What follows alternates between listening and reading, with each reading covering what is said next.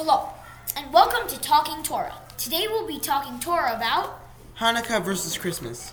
When the Jews moved to America, they didn't know how to celebrate their holiday, Hanukkah. I celebrate Christmas and Hanukkah, and they're both really fun. One holiday you get latkes and a chocolate and chocolate coins. The other holiday you get presents, candy, and you get to decorate a tree.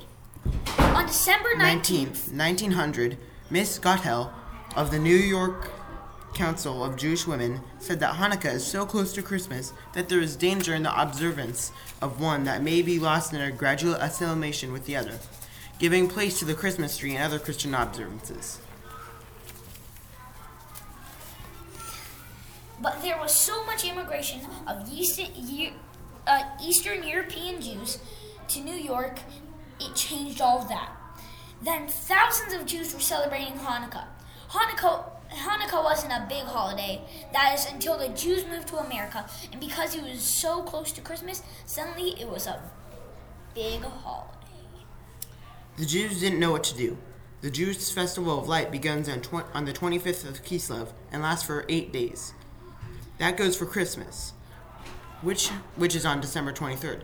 Now Jews have to decide: Christmas or Hanukkah. Now, it's time for a break.